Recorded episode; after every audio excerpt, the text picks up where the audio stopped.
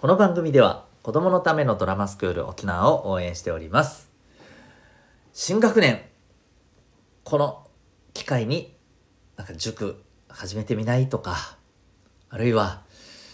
こういう習い事やってみたらとか、えー、そういうふうに周りから勧められてでもなんか別に自分はなどうもなぁと思ってる方あるいは新学年になって何かね新しいことに挑戦したいんだけど一体全体何したらいいんだろうなと思ってる方是非ですねドラマスクール沖縄のホームページ、えー、検索して、えー、チェックされてみてください楽しくそして今未来につながる人間力も高まるそんな素敵な教室でございます。えー、体験、見学なども OK です。おすすめでございます。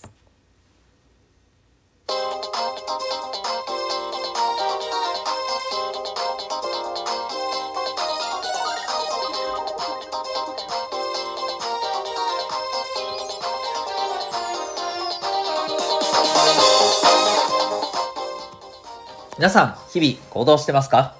小中高生が楽しく楽に生きるための情報をお伝えする生きる力ジオホームルームのお時間でございます。お相手は私、強みをコーチングで伸ばす親子キャリア教育ナビゲーターのテトさんでございます。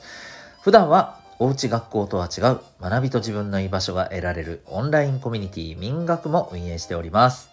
この民学では質問、相談が OK、ポイントもあってご褒美まで、えもらえるオンラインの自習室また好きなジャンルで、えー、オンライン空間で、えー、雑談交流できるお部屋などを24時間活用することができます。さらに心理学、お金の知識、楽しく生きるスキルなどを学べる授業も受けられます。まあ、学校で勉強することはできない。でも、今や未来のためにですね、まあ、本当に生きていく上で必要な力、え知識、技術などを勉強することができます。興味がある方は、この放送の詳細説明欄を下の方にぐわーっと言っていただくと、ウェブサイトへのリンクがありますので、チェックされてみてください。本日は3月21日月曜日、3連休の最後の日でございます。3連休最後ですけど、とは言っても、もう、いや、休みだしっていう人もいますよね。おそらく、卒業生の方はもうすでに休みに入ってるでしょうしまたそうじゃない方もですね明日からちょこちょこっと学校行ったらもう学校も終わりで春休みっていうね感じだと思います。はい。えー、どうですかね皆さんあのなんか堕落した生活してませんかね？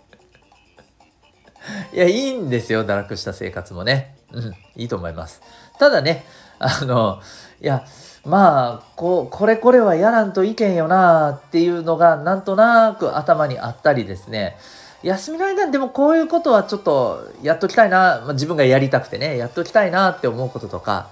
そんなのは何かしら頭に浮かべてた方がいいんじゃないかなと思ったりします。はい。まあそんなことについてもちょっと喋っていこうかなとは思うんですが今日はですねテーマは何かというとえー、ゲームのこと、e スポーツのことというね、テーマでお送りしていきたいなと思います。え、っとですね、実は先日ですね、e スポーツ関係のお仕事をされている方からですね、ちょっとお話をね、あの、いただける機会がありまして、いや、すごくね、僕も、あの、なるほどなっていろいろ思ったんですけれども、ちょっとそこ、そのね、まあ、体験を通して、え僕が感じてちょっとこうこれをお聞きの小中高生の方にですねちょっとお伝えしたいなと思ったことをですねお話できたらと思っています。えー、皆さん今ゲームしてる方多いと思うんですけれどもゲーム何のためにやっているかっていうところを改めて考えてみてほしいんですよね。まあ自分が楽しむために、まあ、ただの時間潰しのためにという方もいると思います。一方で、なんかゲームに、本当にこの何かしらのゲームにはまってて、これを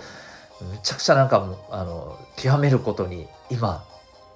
めちゃくちゃ情熱を感じてやっているっていう人もいるかもしれません。もしかするとそれだけじゃなくて本当にこれで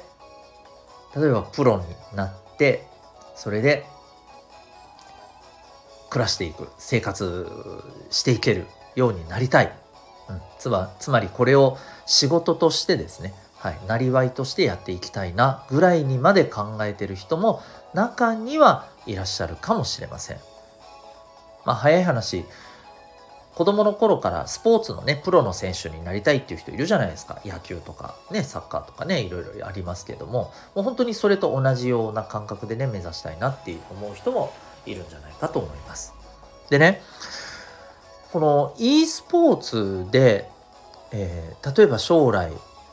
お仕事をするっていうことをちょっとイメージした時にですね皆さんどんなイメージ持ってます？ゲームが上手くなって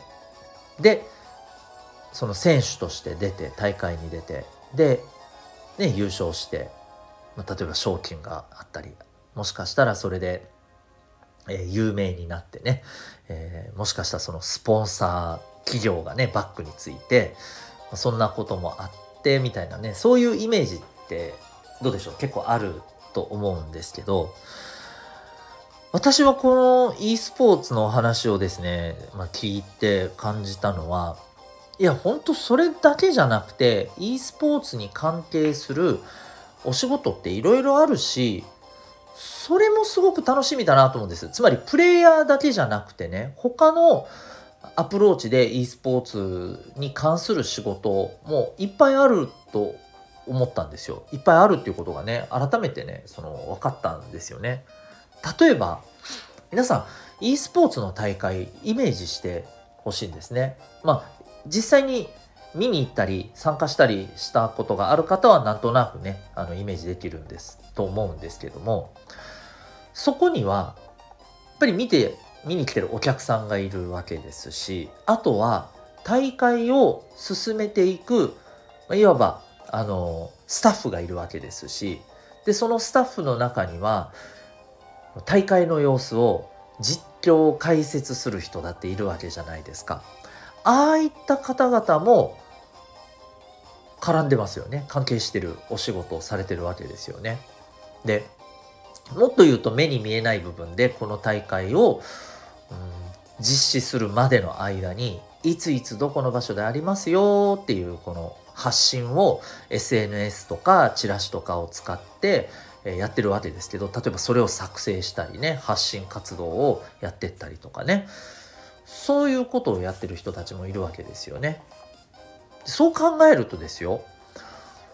なかなかいろんな仕事が e スポーツゲームには関わっているんですよね。ですごく印象深かったのがねこの大会の例えば実況をする人なんかある事例でね、まあ、いわば他のこのねアナウンサー的な実況アナウンサーじゃなくてもこの芸能人の人とかでも人前で喋ることっていうのはやってるわけじゃないですか。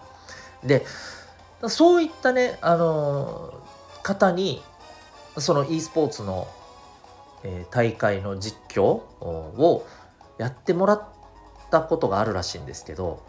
その時ねすごくうまくいかなかった事例もあるらしいんです。と言いますのもやっぱりですねこれゲーム好きな人はなんとなくこのうまくいかないっていう理由が肌でなんとなくもう予想できてるかもしれないんですけどあの世界観を本当に知っている人でないと。例えばそれこそそうですよね。うんまあ、スマブラの大会とかだったらもしもねスマッシュブラザーズやってない人は分かんないかもしれない。私もちょっとしか見たことないんだけど例えばスマブラの大会だったら、えー、そのスマブラのあのゲームの楽しさとかあの世界観とかこれをやっぱりやったりもうめちゃくちゃ見てたりして知ってる人でないと伝えられないですよね面白くみんなを盛り上げられないですよねそれがねすごく出たらしいんですよその人が多分まあ、今一つ分かってなかったのかもしれませんね。うん、だからこれってやっぱりあのゲームをすごい好きだからこそできる仕事じゃないですか。で本当それだけじゃなくてこの実況する人だけじゃなくてですね、えー、この企画大会をね、どういうふうにやるかっていうのを企画したりどんなふうにして盛り上げるかっていうふうに考えたりする人たちもゲームが好きでないとそのゲームに対してやっぱり自分がよく知っててある意味それに対する愛情がないと楽しいものにできないと思うんですよね。だから正直ゲームが自分めちゃくちゃ好きですよっていう人はですねうん、別にプレイヤーじゃないからできないしっていうふうに考えるのはちょっと違うかもしれません。うん、そういった大会を企画するとか、えー、そこを盛り上げるための、えー、話す技術とかね、うん、みんなにこの表現する技術っていうのを磨くとかそういったことでもね好きなゲームに関わってお仕事ができると思うんですよ。これからはそういうことも増えてくると思います。実際 e スポーツって今全国各都道府県に協会みたいなもの組織があってこの e スポーツ盛り上げましょうっていうね、えー、人たちがやっぱりいらっしゃるんだそうです。ということはこれはどんどん広がっていくと思いますし、えー、それはすなわち皆さんにとって e スポーツ関係で働く仕事の場が増えるってことにもつながるわけですよね。うん、で聞いていくとね本当に他の例えばお仕事他の業種ともなんか連携して大会ができたりとかそういう可能性もねありそうなんです。そう考えると本当に面白いゲーム e スポーツって可能性があるなって思ってたんですよね。聞いててすごくなんかああ面白そうって、えー、本当に感じたんですよ。なのでまああのもちろんね、えー、そのためにはですよ その仕事を目指すためにはですよ、うん、やっぱりやるべきことはやらないといけないしもしかしたら、えー、それなりの学校を進学っていうものが必要になってくるかもしれない。ままあ、それよりも何よりもですね、えー、その仕事をするための技術を学ぶ勉強するっていうことは間違いなく必要です。当然、えー、自分の必要なもののために学ぼうとか勉強しようっていう感覚考えは当然ないといけないですよそこは当たり前ですからね。うん、なんですけどでも本当にね自分がそのゲームに対しての愛情がめちゃめちゃあるんですっていう人はですねそういう将来のキャリアの方向を考えるのも本当ありだと思います。まずはね自分でもいろいろ調べてみて何だったら大会がある時はね近くである時は足を運んでみてえー、そこにどんな人たちが関わっているのかどんな仕事をされているのかそういった観点でもね見てみてもいいんじゃないかななんて思ったりします。はい、えー、ちょっと皆さん自身でねいろいろ調べてみてください。ということで今日はゲームのこと、e スポーツのことということで、えー、お話しいたしました。また、あの、これについてね、何かしら新しくいろんなお話を聞けたときは、シェアしていきたいなと思っております。この、えー、放送ではですね、えー、この毎日のホームルーム以外にも聞くだけ生きるスキルの授業ということで各回250円で、えー、自分で目標を作る方法であったり自分で勉強する方法であったりあるいは心理学やお金に関することなどをですね発信していこうと思っております。興味がある方はですねこのホームルーム以外の放送もチェックしてみてください。最初の何分か無料で聞けます。全部の内容を聞こ、えー、聞きたいということでしたら、各回250円でご購入ください。LINE スタンプ2回分ぐらいのね、値段になりますので、それを学びに当ててみるのもたまにはいいのではないかと思います。それでは、心が躍るような学びの瞬間、今日もたくさん掴んでいくために行動していってください。親子キャリア教育ナビゲーターのデトさんがお送りしました。ではまた明日